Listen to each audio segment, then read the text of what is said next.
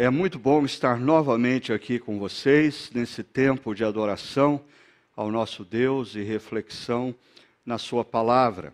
Como vocês que fazem parte ah, da nossa comunidade Chácara Primavera ou da sua família estendida, espalhada por todo o Brasil e mundo, ah, nós temos aqui refletido nas últimas semanas sobre essa série Contra a Cultura, Vida e Missão sem Prédios e Eventos.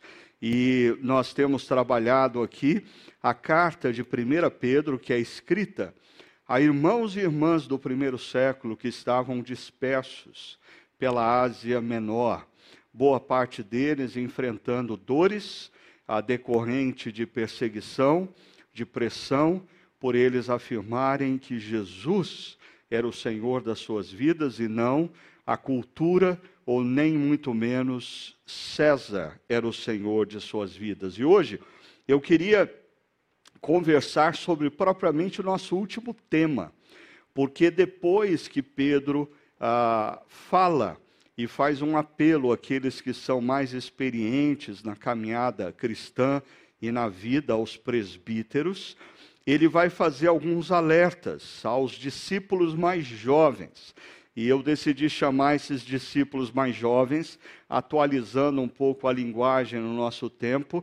Ah, são alguns alertas de Pedro aos discípulos das gerações Y e Z. Já já a gente vai explicar um pouquinho melhor isso, mas é muito importante a gente perceber que numa carta tão importante como essa que Pedro escreve a toda a igreja dispersa que estava enfrentando lutas, que estava enfrentando provações, a palavra final de Pedro é justamente aos mais jovens. E é uma palavra de encorajamento a esses jovens, porque quando nós lemos as Escrituras e quando nós olhamos para a história, nós não temos dúvida de uma coisa: Deus trabalha de maneira poderosa através de jovens que se colocam inteiramente nas mãos do Senhor ah, e que decidem obedecer, como disse essa canção que nós acabamos de ouvir, obedecer ah, por amor, não a sua própria vontade, mas a vontade do nosso Senhor Criador e Redentor. Então, para nós, primeiro, nos situarmos nessa linguagem, ah, uma imagem aqui, ah, só para esclarecer aqueles que talvez não conheçam essa terminologia, eu creio que a maioria de vocês conhece essa terminologia. Normalmente ah, é associado aos nascidos no pós-guerra, pós-segunda guerra mundial, ah, o nome de baby boomers, uma geração grande ah, que ah, fez, marcou por onde passou nos anos 60 com o movimento hippie, nos anos 80 com a geração Yup, chegando à presidência da República com Clinton, ah, e, e é uma geração que deixou marcas. A geração seguinte, a geração X, a qual eu faço parte, é uma geração bem menor do que a geração baby boomer, mas que olha para a geração baby boomer ah, e se apaixona por algumas, alguns exemplos, alguns ideais, se bem que escolhe caminhos às vezes diferentes dessa geração, mas é inspirada grandemente pela geração baby boomer. Aí nós temos a geração Y, talvez chamada mais comumente de millennials. Essa geração tem como marca, como característica principal, a inserção ah, da tecnologia, das redes sociais, ah, do, do telefone celular, da internet nas suas vidas. Por isso, essa é uma geração que vai ter que se adaptar a, a, toda essa revolução tecnológica que nós vivemos nos anos 80 e 90. Aí nós temos a geração a Z, que é a geração que não teve que se adaptar a essa revolução tecnológica, porque ela já nasceu nesse mundo tecnológico, nesse mundo digital. Então, essa é uma geração que nada de braçada nas redes sociais, que nada de braçada na internet. Esse é o habitat natural deles. E é interessante como, apesar da proximidade entre geração Z e geração Y, existem inúmeros conflitos entre essas duas gerações. E por fim, a geração alfa, ah, que tem sido atribuída àqueles que nasceram em 2010 para frente, ou seja, eles ainda têm, ah, o, o, o, irmão mais velho da geração alfa ainda está com 11 anos de idade, aí estão aí no Chácara Kids e adentrando no Chácara Teens. Hoje, eu quero me concentrar nesses dois grupos aqui, a geração Y e a geração Z. A geração Y é uma geração que tem hoje de 26 a 40 anos de idade, enquanto a geração Z é uma geração que tem de 12 a 25 anos de idade. Eu queria chamar a atenção de vocês para a importância dessas duas gerações para tudo quanto vai acontecer no mundo nos próximos anos ah, o que vai acontecer no mundo, em termos políticos, depende grandemente do que essas duas gerações vão fazer e como vão se posicionar. O que vai acontecer com o meio ambiente depende grandemente do que essas duas gerações vão fazer. E eu diria, ah, o que vai ser da igreja depende grandemente, grandemente daqueles que fazem parte dessas gerações e que são discípulos de Jesus. Por isso, a, o, a, minha conversa hoje não é propriamente com aqueles que fazem parte da geração Y ou da geração Z, mas sim com aqueles que fazem parte dessas gerações, mas um dia compreenderam quem é Jesus, o próprio Deus, Criador do universo que entrou na história compreenderam o que ele fez na cruz. Ele nos comprou com o seu sangue. E eles se renderam ao seu amor, se tornando discípulos de Jesus na história. Eu quero crer que a partir do momento que nós compreendemos quem é Jesus e nos rendemos à obra que ele fez na cruz, não importa as características ah, que marcam as nossas gerações, não importam as tendências culturais que nos envolvem, por quê? porque o nosso senhorio agora é Jesus e nós nos rendemos a Ele e a sua missão. É claro, nós precisamos compreender a cultura cultura que envolve a nossa geração, mas nós precisamos ter a consciência de que a missão que nos foi dada nessa cultura é maior do que as marcas, do que as amarras, do que talvez a, a, as correias que nos prendem como geração numa determinada cultura. Assim, deixa eu começar fazendo uma espécie de teologia bíblica histórica da juventude. Porque eu acho que é importante nós entendermos quão grande, quão grande é o papel da geração jovem na história bíblica, deixa eu dar como exemplo para vocês, destacar apenas seis nomes. Nós poderíamos passar o dia inteiro aqui relembrando nomes de jovens na Bíblia, mas eu quero destacar esses seis que nós temos aqui: José, ah, com 18 anos de idade, é deslocado da sua casa ah, para o Egito. Aos 30 anos de idade, José se torna governador do Egito. Aos 30 anos de idade, José se torna o segundo homem mais poderoso do seu mundo de então. E ele vai usar a sabedoria dada por Deus para abençoar uma geração inteira de homens e mulheres, uma nação e as nações vizinhas. E tudo isso começa quando José tem 30 anos de idade. Ainda quando nós olhamos para Davi, Davi é ungido rei de Israel, ah, quando ainda adolescente, mas ele vai ser reconhecido a, a, efetivamente como rei de Judá, quando ele também tem 30 anos de idade e cerca de dois ou três anos depois, ele se torna rei de todo Israel. Aos 30 anos de idade, Davi começa o seu reinado sobre uma nação e ele vai usar os dons e talentos que Deus deu a ele para abençoar aquela nação e, e Israel vive os seus melhores anos, talvez, na relação com Deus, enquanto Davi está à frente de Israel e Daniel. Daniel é um jovem que é deslocado da cultura de Judá para a cultura babilônica, que ele vai viver na corte do rei da Babilônia, do grande império babilônico, e ele vai ser uma pessoa altamente influente nessa corte. Ele se nega a se curvar diante dos valores e princípios da cultura babilônica e vivendo os princípios e os valores dados por Deus para a sua vida, ele faz diferença na Babilônia, junto com seus outros amigos jovens. Esther. Esther nasce no cativeiro.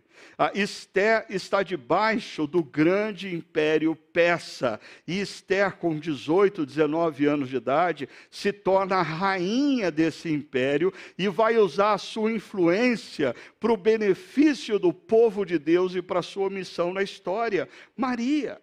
Maria tem apenas 15, 14 anos de idade quando recebe talvez a missão mais pesada de toda a história da humanidade, ter no seu ventre o Salvador, o Redentor Jesus Cristo. Ah, e, e, Timóteo?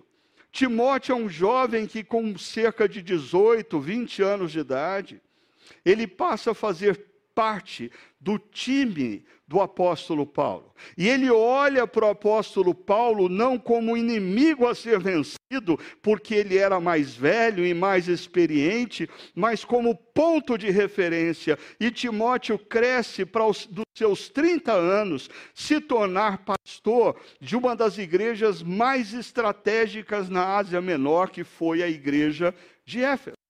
Ah, interessante, quando nós paramos para pensar nesses seis nomes, observe uma coisa: Desses seis nomes, quatro deles não são pastores ou missionários ligados a instituições eclesiásticas como nós conhecemos, não. Eles são homens e mulheres que exercem as suas habilidades dadas por Deus a, a serviço do reino de Deus na sociedade. José é, é, é um funcionário público de alto escalão, Davi é o rei de uma nação, Daniel é um um diplomata de uma nação, Esther é rainha de uma nação, ou seja, eles usam as suas habilidades não para o seu próprio sucesso, não para fazer dinheiro, não para ter uma aposentadoria segura no futuro, mas para fazer diferença. Ah, por outro lado, nós temos desses seis nomes, quatro que vivem no contexto do exílio ou estão inseridos numa cultura pagã. Ah, por isso, quando eu escuto jovens dizendo que é muito difícil viver os princípios e os valores de Deus na nossa cultura atual, eu olho para a Bíblia e percebo que a grande maioria dos jovens que fizeram diferença, eles não viveram numa cultura que era simpática aos valores e princípios de Deus. Muito pelo contrário, eles tiveram que viver em culturas que eram hostis aos valores e princípios de Deus. Mas quando veja só, quando jovens são subjugados pela cultura de seu tempo, ou perdem a capacidade de enxergar além do presente, ou são tomados por visões que refletem os ídolos de, suas gerações, de sua geração.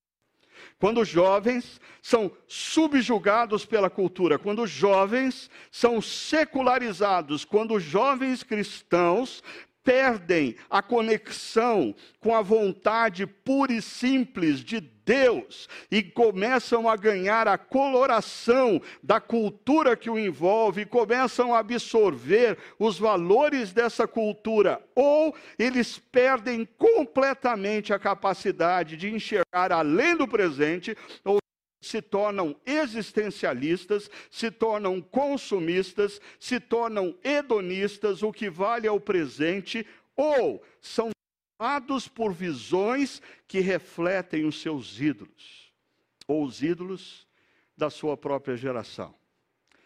Mas a gente, como povo de Deus, e olhando para a história bíblica, a gente precisa ter esperança. Porque em Atos capítulo 2, o próprio Pedro, que escreve essa carta, fazendo o seu famoso discurso ou pregação no pátio do templo no dia de Pentecostes, ele cita o profeta Joel e ele diz assim: Nos últimos dias, diz Deus, derramarei o meu espírito sobre todos os povos, os seus filhos e filhas profetizarão, os jovens terão visões, os velhos sonharão. Eu queria chamar a sua atenção para essa promessa: derramarei o meu espírito, derramarei do meu espírito, e não apenas sobre os presbíteros, sobre aqueles que têm mais de 40 anos de idade, Deus vai derramar o seu espírito também sobre jovens que são chamados aqui filhos e filhas que passam a profetizar. E a profecia tem uma dimensão de você conseguir enxergar além do presente, você conseguir perceber o que está acontecendo na história e perceber o mover de Deus. Jovens voltam a enxergar além do presente, jovens voltam a ter visões. E isso começa a mudar completamente uma geração. Jovens que viviam para si mesmos, jovens que viviam o sucesso, jovens que pensavam apenas em segurança financeira, começam a viver em função de uma agenda que transcende a própria história deles. Jovens que começam a viver a agenda do reino de Deus. E eu queria destacar para vocês essa última frase. Ah, os velhos sonharão. Ah, é interessante, eu estou me aproximando dos 60 anos, quatro anos, e eu fico sempre pensando no seguinte: é, eu fui jovem um dia, e enquanto jovem, eu tive visões, e eu corri atrás dessas visões. Uma delas foi essa comunidade, a Chácara Primavera. Mas na medida em que a gente envelhece, a gente começa a olhar para a geração mais jovem. E se a geração mais jovem está dispersa, se a geração mais jovem está secularizada, se a geração mais jovem está desconectada da agenda do reino, nós, mais velhos, perdemos os sonhos. A gente não tem mais como sonhar, porque a gente volta a sonhar quando a gente vê jovens apaixonados por Jesus. A gente volta a sonhar quando a gente vê jovens abraçando a agenda do reino de Deus, dizendo não para os valores da cultura e sim para os valores de Deus. Olha só essa frase: quando os jovens são tomados pela influência do Espírito Santo, o que acontece? Eles se tornam instrumentos de esperança no mundo sem esperança. Eles se tornam instrumentos de renovo no mundo destruído. Eles se tornam sinais do reino de Deus. Mas eu queria acrescentar uma frase a essa frase: quando os jovens têm visões, os velhos voltam a sonhar.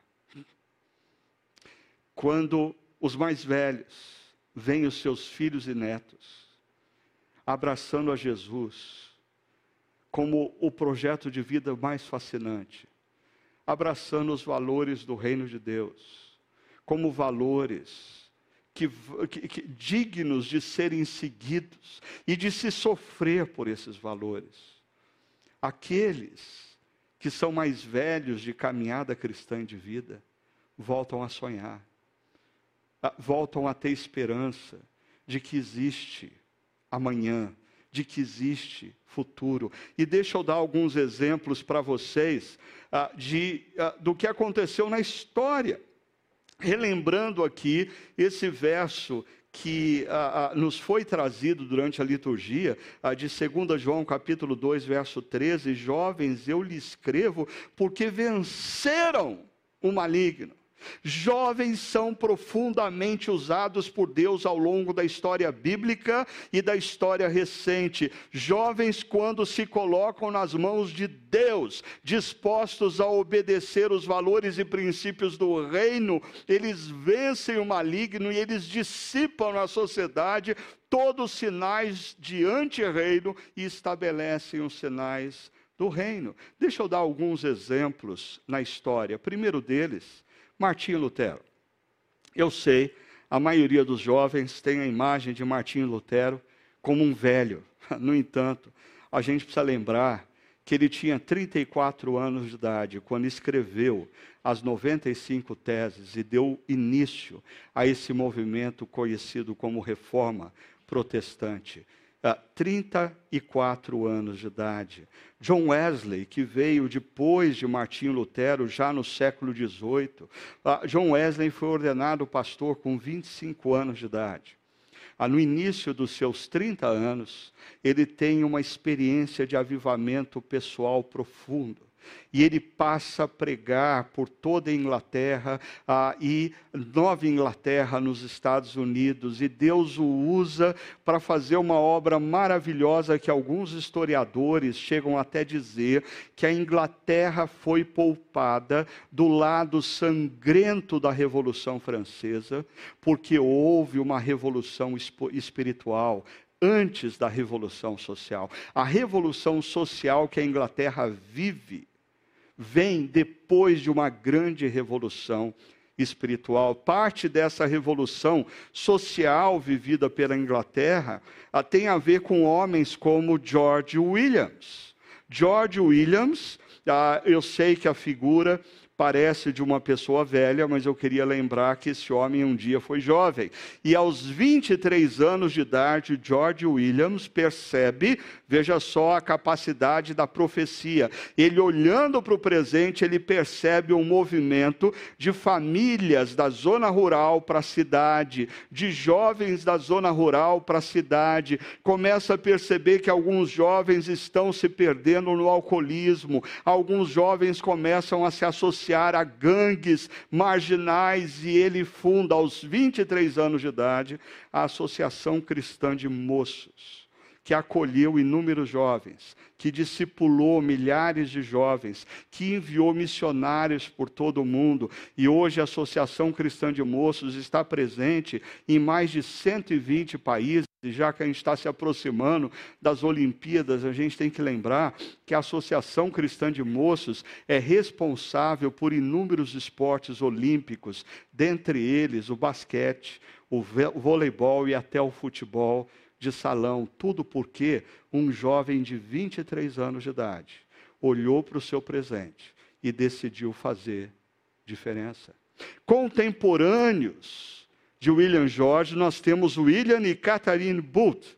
Esse casal, mais uma vez, ah, eu tenho uma foto de William Booth bem já idoso, mas foi no início dos 30 anos desse casal que esse casal decidiu fazer diferença na vida de moradores de rua.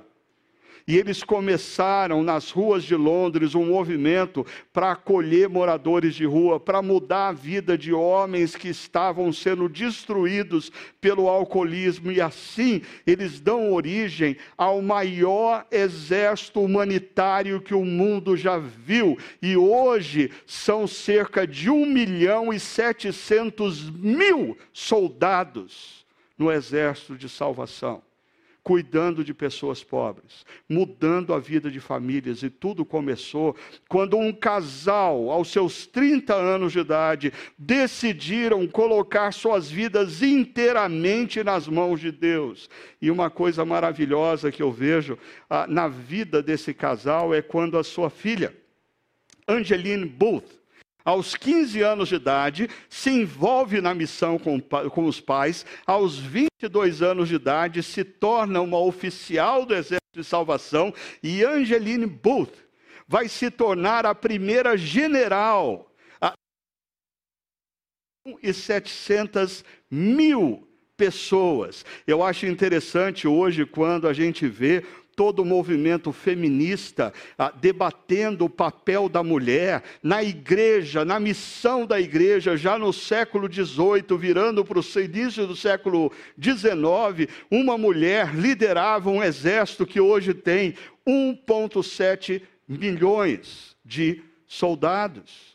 A contemporânea de Angeline Booth, nós temos essa outra mulher, Susan Anthony, talvez não conhecida da maioria, mas ela foi escritora, professora, ativista feminina, reformadora e, era, e, e, e, lutou pela abolição da escravatura nos Estados Unidos da América. Perceba, essa mulher, quando tinha 17 anos de idade, começou a organizar e recolher petições contra a escravidão nos Estados Unidos aos 26 anos de idade, em pleno século XIX, 26 anos de idade, essa mulher cristã defendia a igualdade salarial de gêneros, direito ao voto feminino e lutava contra a venda e o consumo de álcool como forma de combater a violência doméstica. Essa mulher foi tão importante na, na história norte-americana que foi lançada inclusive uma Barbie, uma Barbie ah, chamada de Susan Anthony, para que as mulheres nunca se esquecessem da importância do papel delas na transformação da sociedade. Mas eu queria lembrar que essa mulher, ela não tem toda a sua luta ah, pró-mulheres derivada da filosofia secular, mas derivada da teologia bíblica. Ela era uma Quaker. Ela era uma Quaker. Assim, nós chegamos no século 21 e são os jovens que continuam fazendo história. São os jovens que continuam mudando a nossa sociedade. São os jovens que têm confrontado a maneira como o mundo concebe a economia, a relação com o meio ambiente e assim por diante. Talvez desses, dessas imagens que eu coloquei aí para vocês, a menos conhecida é a de Ralph Tuandes. Ralph Tuandes é um brasileiro.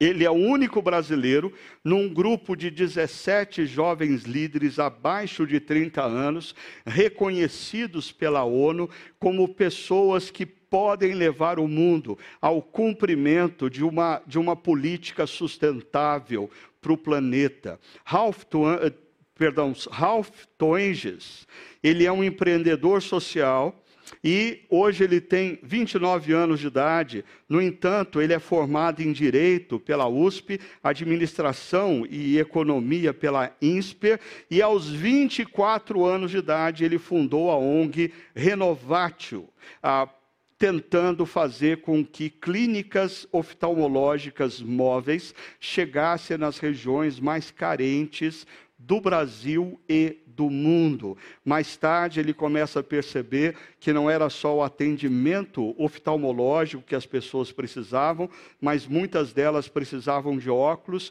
e os óculos eram caros. Então, ele criou uma organização chamada Ver bem para a produção de óculos de baixo custo. E ele tem mudado a vida de pessoas com essa sua ação. E tudo começou, olha o que o Ralph diz. Fiquei sabendo que 680 milhões de pessoas no mundo precisavam de óculos, mas não podiam pagar. Fiquei com isso na cabeça e fui estudar. Além disso, há uma relação muito maior do que pensamos entre evasão escolar e problemas de visão. Está aqui um jovem com uma formação invejável nas melhores universidades do país, mas que decide eh, dedicar toda a sua vida, todo o seu talento, não para o seu enriquecimento, não para a sua segurança financeira, mas para fazer diferença na sociedade. E algo que me chamou a atenção, numa entrevista dada pelo Ralph, ah, é essa quando ele diz que, visitando a Amazônia, ele diz: na Amazônia conheci a dona Susana com 76 anos, 15 filhos, 56 netos e vários bisnetos. Ela teve o primeiro atendimento oftalmológico da vida dela aos 76 anos de idade. Mas olha só que impressionante, ela começou a chorar. Ela começou a chorar falando que finalmente poderia ler a Bíblia novamente. Olha a paixão dessa mulher. E como esse jovem fez diferença na vida de, dela. Mas diante dessa experiência, ele diz: decidi que eu queria fazer algo maior. Decidi que eu queria fazer algo maior do que ganhar dinheiro. Decidi que eu queria fazer algo maior do que ter sucesso. Decidi que eu ter, fazer algo maior do que no, ter número de seguidores nas redes sociais. É assim que esse jovem está fazendo diferença. Agora, o que, que o texto bíblico nos diz sobre tudo isso? Em 1 Pedro capítulo 5, verso 5, nós encontramos ah, o primeiro alerta que Pedro faz aos jovens. Da mesma forma, jovens, sujeitem-se aos mais velhos. E esse verbo sujeitar-se não tem como eu minimizar esse verbo para ser politicamente correto diante de uma geração que tem profundas dificuldades com a submissão. O que que esse verbo sujeitar-se significa literalmente colocar-se debaixo da autoridade. Coloquem-se debaixo da autoridade de pessoas mais velhas e sábias. Coloque-se debaixo da autoridade de pessoas que não só falam de princípios e valores, mas vivem esses princípios e valores e que podem ser imitadas, podem ser ponto de referência na sua vida. Deixe-se guiar e orientar por essas pessoas, chamadas aqui de mais velhos. E os mais velhos é o mesmo termo do verso primeiro, presbíteros, é o mesmo verso. Ah, por que, que nós devemos nos sujeitar, nos colocar debaixo da autoridade, nos deixarmos guiar por aqueles que são mais velhos. Primeiro, porque eles são mais velhos. Simples assim. Sempre foi assim ao longo da história, ao longo dos séculos. Mas, por serem mais velhos, são mais experientes e, consequentemente, como eu disse na última reflexão, a gente espera que eles sejam mais sábios. Eles já viveram algumas coisas, eles já tiveram, já foram tomados por determinadas paixões. Ainda uma coisa que eu acho que é, escapa muitas vezes, quando é, pessoas analisam essa questão numa perspectiva sociológica. Ah, nós estamos falando de uma questão mística. Deus disse, Deus disse que Ele iria falar as nossas vidas através dos mais velhos.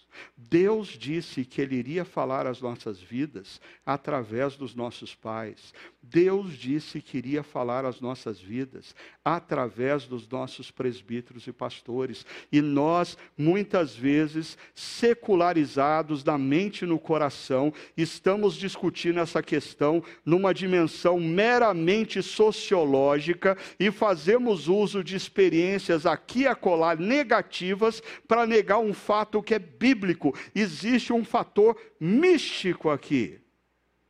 Ah, Continuando, isso certamente é muito diferente do que a nossa cultura atual incentiva os discípulos Y e Z a viverem. Porque, como eu tenho dito já várias vezes, ah, se nós tivéssemos um panteão de deuses contemporâneos, o lugar de Zeus, o grande deus grego, estaria ocupado pelo deus da autonomia. A autonomia é o grande Deus da cultura contemporânea, Deus que tem subjugado inúmeros discípulos de Jesus da geração Y e da geração Z. Ah, por quê? Porque a autonomia é fascinante. Ah, eu quero cuidar da minha própria vida. Eu sei o que é melhor para mim. Ah, não, eu escuto pessoas, pessoas que concordam comigo. Ah, eu escuto pessoas, pessoas que eu gosto do que falam, porque o que elas falam diz respeito ao que eu quero.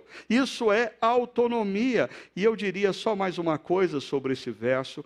Eu tenho pensado muito sobre a, a seguinte situação: Deus usa os mais velhos, e consequentemente nós queremos crer que eles são mais sábios, para discernir e revelar os ídolos que subjugam o coração das gerações mais jovens. Por quê?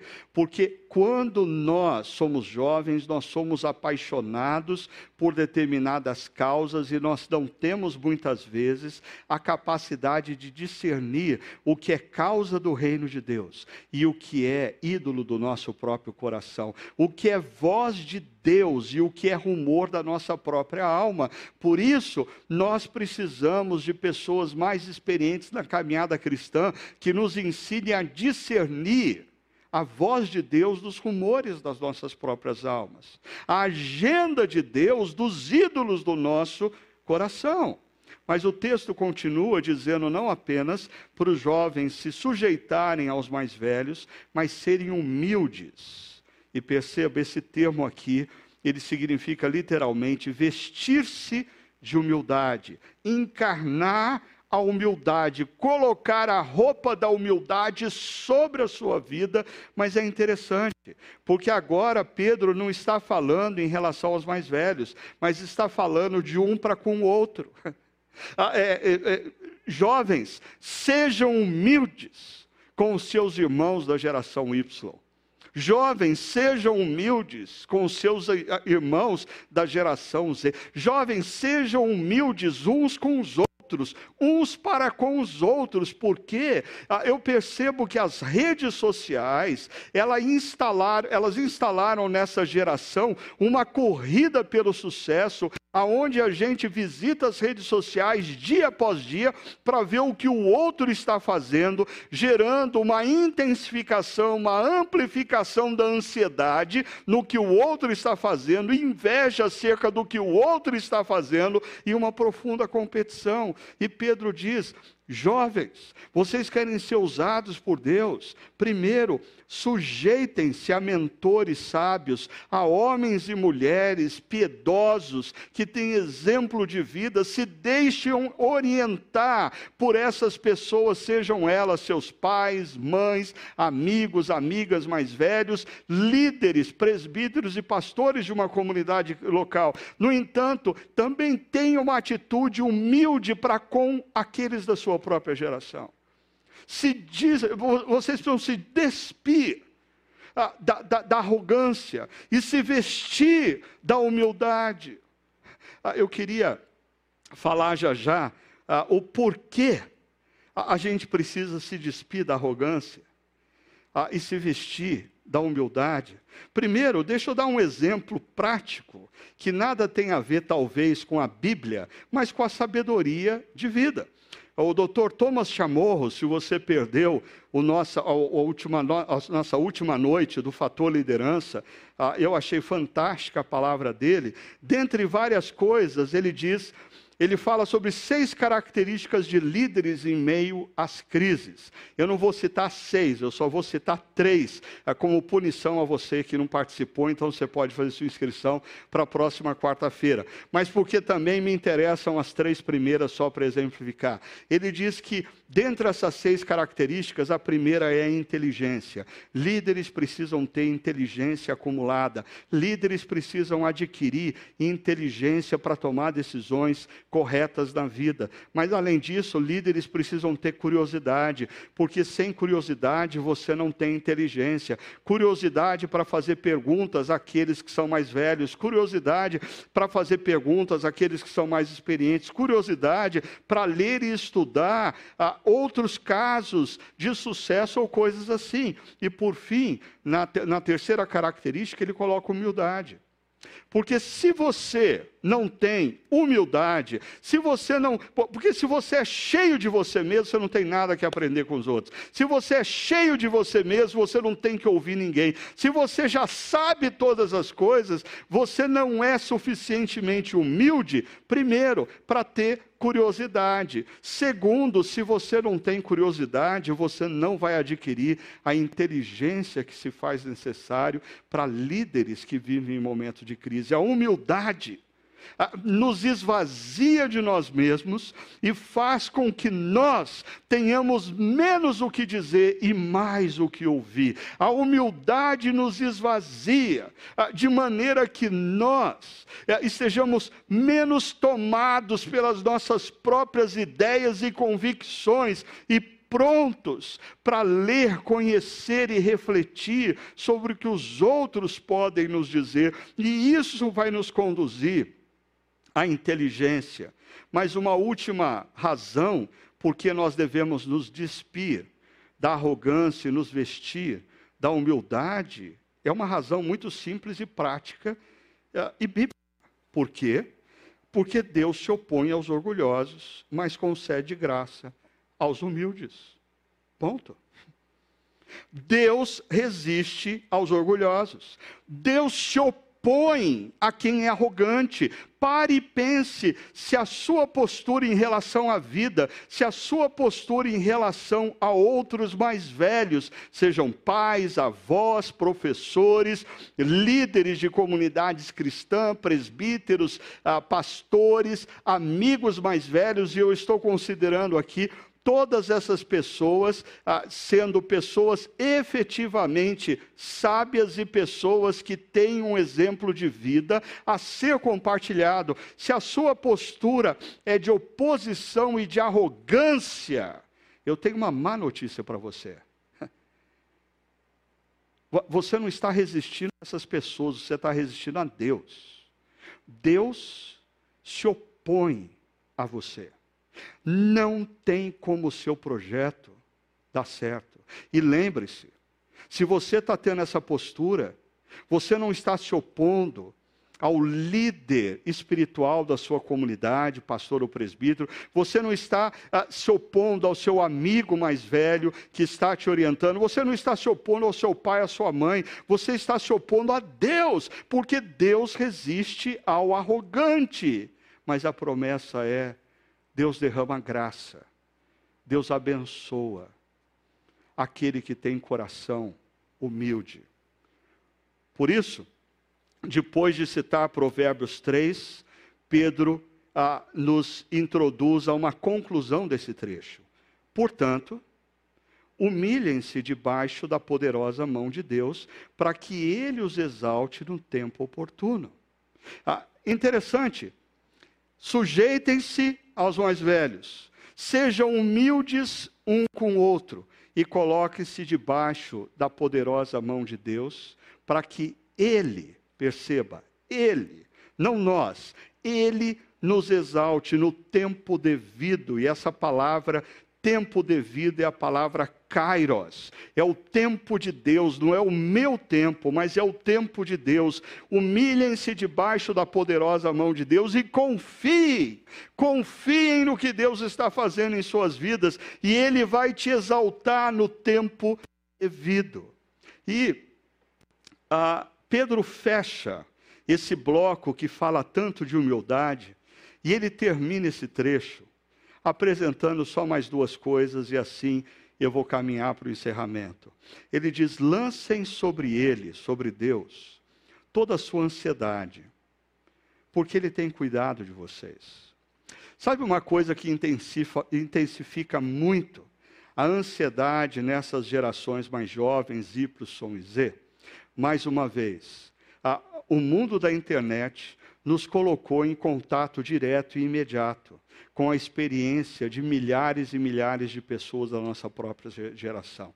Nas gerações anteriores, quando a gente descobria que uma pessoa ah, tinha sucesso, ah, levava décadas para a gente descobrir. Normalmente, essa pessoa já estava assim há, há 30, 40 anos de distância da gente, então a gente podia usar essa pessoa como ponto de referência. Hoje em dia, os jovens usam como ponto de referência os seus próprios pares, e isso intensifica a ansiedade. Deixa eu dar um exemplo. Quando você fica sabendo que o Eduardo Saverin, brasileiro, com 39 anos de idade, é o brasileiro mais rico do mundo. Ah, ele está entre os 100 mais ricos do mundo e que a fortuna dele é de aproximadamente 20 bilhões de dólares. Sabe o que significa 20 bilhões de dólares? Isso significa que se ele viver mais 60 anos, ele pode gastar 1,6 bilhões de dólares por ano. Isso significa que ele pode gastar 4,5 milhões de reais por dia. 4,5 milhões de reais por dia. E o dinheiro dele não vai acabar.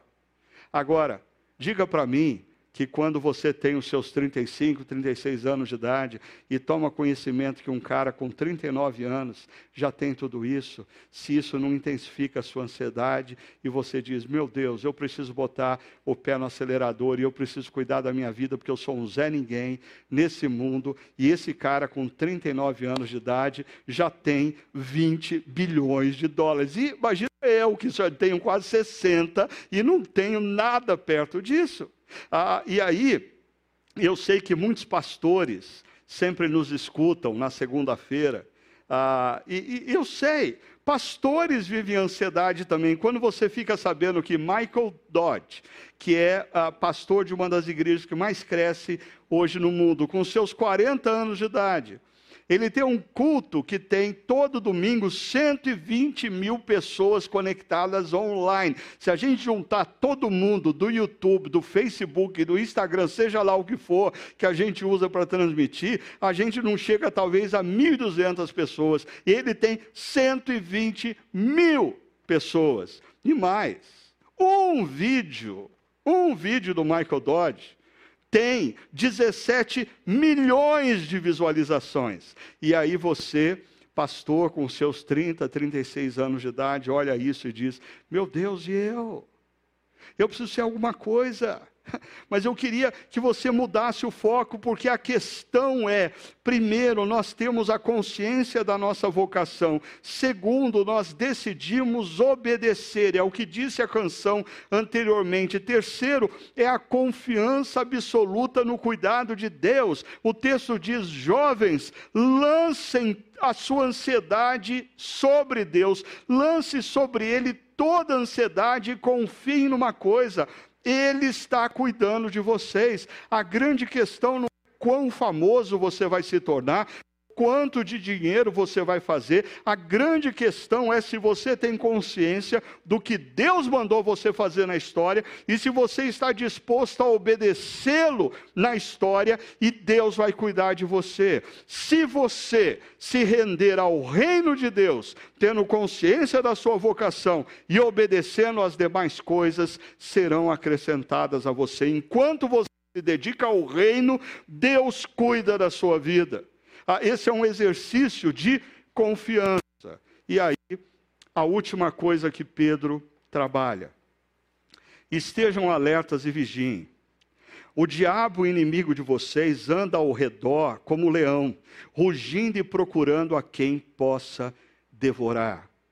Eu queria dizer essa última coisa, mas de maneira muito pontual, ah, e, e para deixar gravado na mente e no coração, de todos os jovens que estão nos escutando.